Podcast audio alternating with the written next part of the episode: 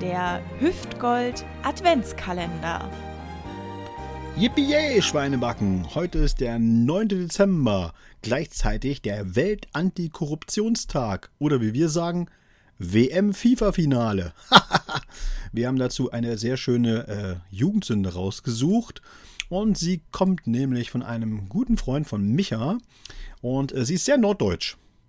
Hört gut zu. Also, diese Masken sind schon geil, oder? Das meinte ich zu meinem Freund Schmidti, als der bei mir auf der Couch saß und wir einen Marvel-Film guckten. Jo, meinte Schmidti. Wollen wir uns auch mal so Masken machen? Jo, meinte Schmidti. Samstag nach einem ausgiebigen Internetshopping trafen wir uns in meiner Bude. Bock auf eine Maske? Jo, meinte Schmidti. Na dann mal los. Ja, und dann bastelten wir unsere Masken.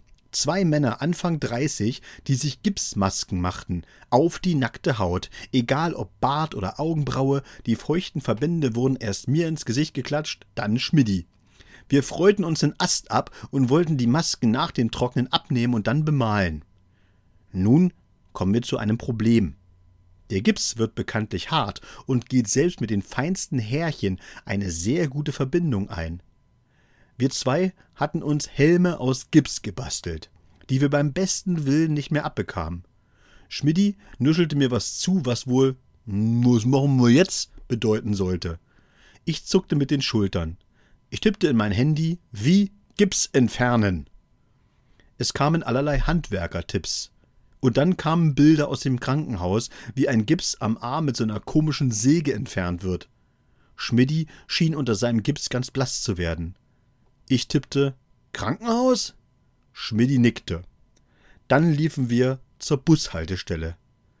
Wir hätten ahnen können, dass das nicht die beste Idee war. Der Busfahrer sah uns, fuhr aber an uns vorbei. Der zweite auch.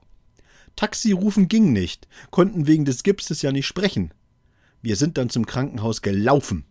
Mann, haben die Leute geguckt. Wohl noch nie zwei Superhelden in the Making gesehen. Selbst die in der Notaufnahme haben sich vor Lachen kaum halten können. Die Schwester hat sogar zweimal heimlich Fotos gemacht. Das habe ich ganz genau gesehen.